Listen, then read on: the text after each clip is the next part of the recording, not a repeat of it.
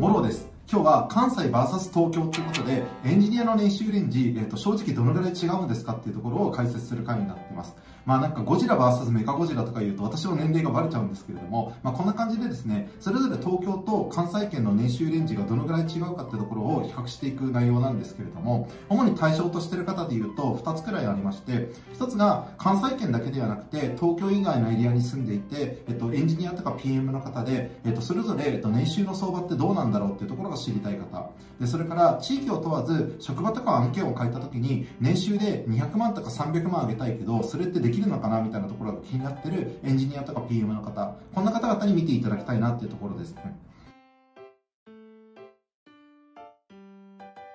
で、今回目次なんですけれども、まず東京と関西で年収レンジがじゃあどのぐらい違うのかっていうところを、開発経験2、3年目の方と、あとは、えっと、テックリードクラスでそれぞれどのぐらい違うのかみたいなところを比較していきたいと思います。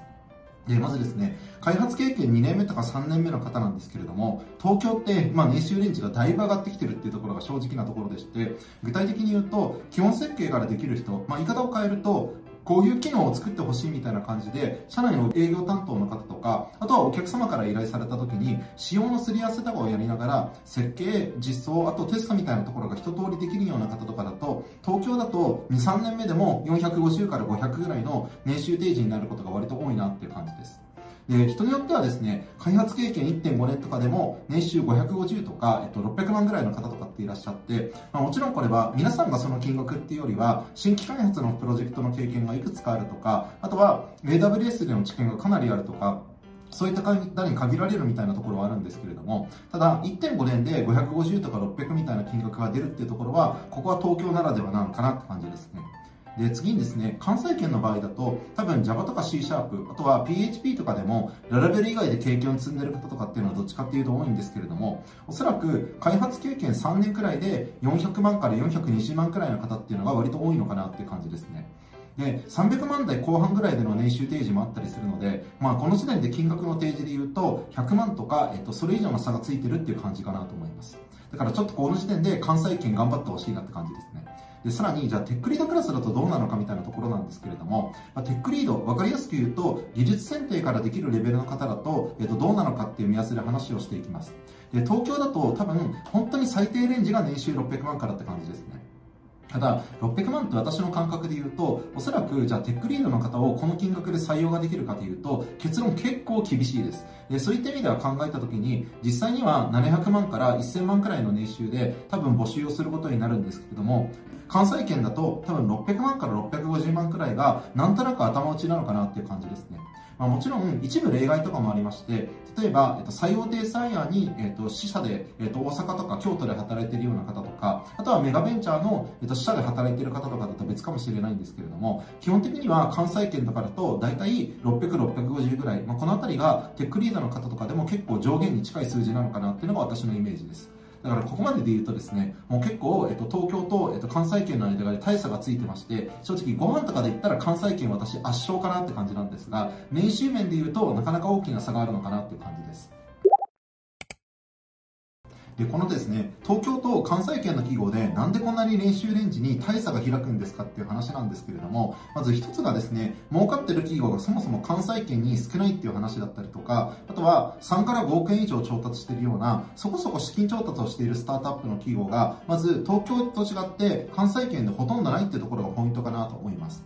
で特にですねこの資金調達してる企業ってやっぱり東京の方がほとんどだったりみたいなところで、えっと、一部、えっと、大阪でも頑張ってる企業っていうのはあるんですけれども例えば、えっと、数少ない例外について話をさせていただくと、まあ、ここ私の、えっと、クライアント企業でもあるんですけれども LINE と連携するマーケティングツールの開発をやってる企業でここはですね Laravel で開発しながらあとは React とか TypeScript を使ってやってる会社なんですけれどもマックス1500万までは出しますって言ってる、えっと、超お金持ち企業っていうのが1個大阪にあったりします。でもここってかなりレアケースかなと個人的には思っていまして、えっと、こういった企業とかを除くと、基本的にはそもそも調達してる企業とか、儲かってる企業自体だと、関西だとまだまだ少ないなっていう感じですね。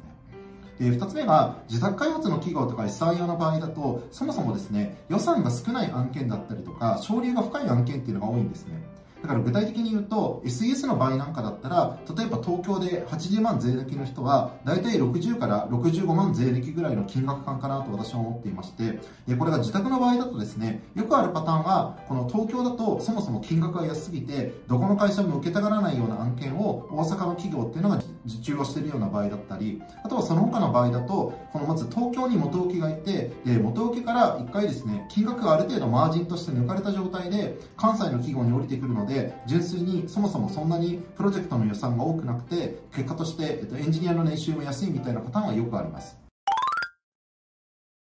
えっと、関西圏の人、じゃあどうするのがいいのかっていう話なんですけれども、えっと、2つぐらいパターンがあって、1つが、この、えっと、単身者の人だったら、東京への引っ越しを検討するみたいなパターンですね。で正直大阪とか京都の人ってですね非常に地元にプライドを持ってる方とかって多いのでこういう話をするとなんでわしが東京でなあかんのよみたいな感じになると思うんですけれども、えっと、正直、えっと、この年収レンジみたいなところで言うと、えっと、ここはですねどうにもその差が埋まらないような部分なのかなと思っているので週2日以上出社ができるみたいなところっていうのがもし検討できるとあのびっくりするぐらい本当に東京の企業だと選択肢が広がるっていうところは頭の片隅に入れておいていただきたいですね。それこそ開発経験1年ちょっとで、えっと、500万強とか開発経験2年ない方で600万ぐらいの年収提示ってチロから私も実際に出したりしたこともあったりするのでこういった部分は大阪とか関西圏にいる場合だとちょっと難しいんじゃないかなと正直思います。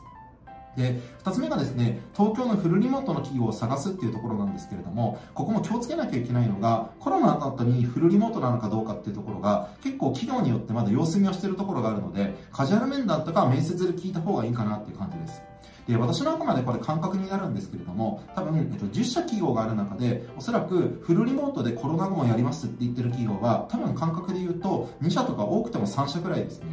で実際に結構有名な、えっと、上場してるスタートアップの企業とかでも今週1に出社ぐらいで、えっと、様子を見てるみたいなところがほとんどだったりするので状況としてはまず、えっと、経営者としてはもっと本当は来てほしいんだけれどもあんまり出社出社って言い過ぎるとエンジニアが辞めそうだからどうしようかなみたいな感じの企業が割と多いんじゃないかなってところですね。ぜひここは面談とか面接で、なぜ今後、えっと、出社とかリモートについて、そういう方針でやるのかっていう理由の部分を含めて確認されることをお勧めします。あとは最後まとめになるんですけれども、えっと、2点ありまして、1つがですね、どの業界とか企業にお金が集まってるのかどうか、あとは SIR とか自宅開発の企業であれば、省流がどういう風になってるのかっていうところをものすごく意識した方がいいかなってところですね。っていうのが、まあ、どうしても大阪の場合だとですね、あの、ある程度資金調達をしている企業が少ないみたいなところもありますし、えっと、それ以外のところでも、この省流がどうしても東京よりも1つか2つぐらい深くなりがちみたいなところがあるので、まあ、そういった部分も含めて、それでも大阪関西圏で働きたいのかどうかってところを考えていただく必要があるかなっていう感じです。で、二つ目のコロナ後もフルリモートなのかどうかみたいなところって、正直企業側もまだ考えが固まってないところがあるので、一番いいのは、モローみたいに転職市場の相場に詳しい人から3ヶ月に1回とか定期的に情報をもらったりするのが一番おすすめかなっていうところです。で、これ一番大事なのが、1年前とか2年前の情報でどやる人とかって結構いるんですけれども、私に言わせると、もう半年経つと情報が古いみたいなマーケットになってたりするので、そういった意味では、最新の情報を持ってる人から継続的にこのキャリアとか、この経歴についての、えっと、レビューをいただくことっていうのが大事かなと思いますし、とにかく最新の情報を持ってる人と仲良くするっていうのがポイントですね。ということで、もしですね、大阪とか関西圏に限らず、東京以外のエリアに住んでる方で、年収もっとアップさせたいとか、東京の面白い案件やりたいみたいな方とかいらっしゃったら、社員とかフリーランスとか関係なく、ぜひぜひご連絡をいただけたら嬉しいです。ということで、また次回お会いできることを楽しみにしてます。ありがとうございます。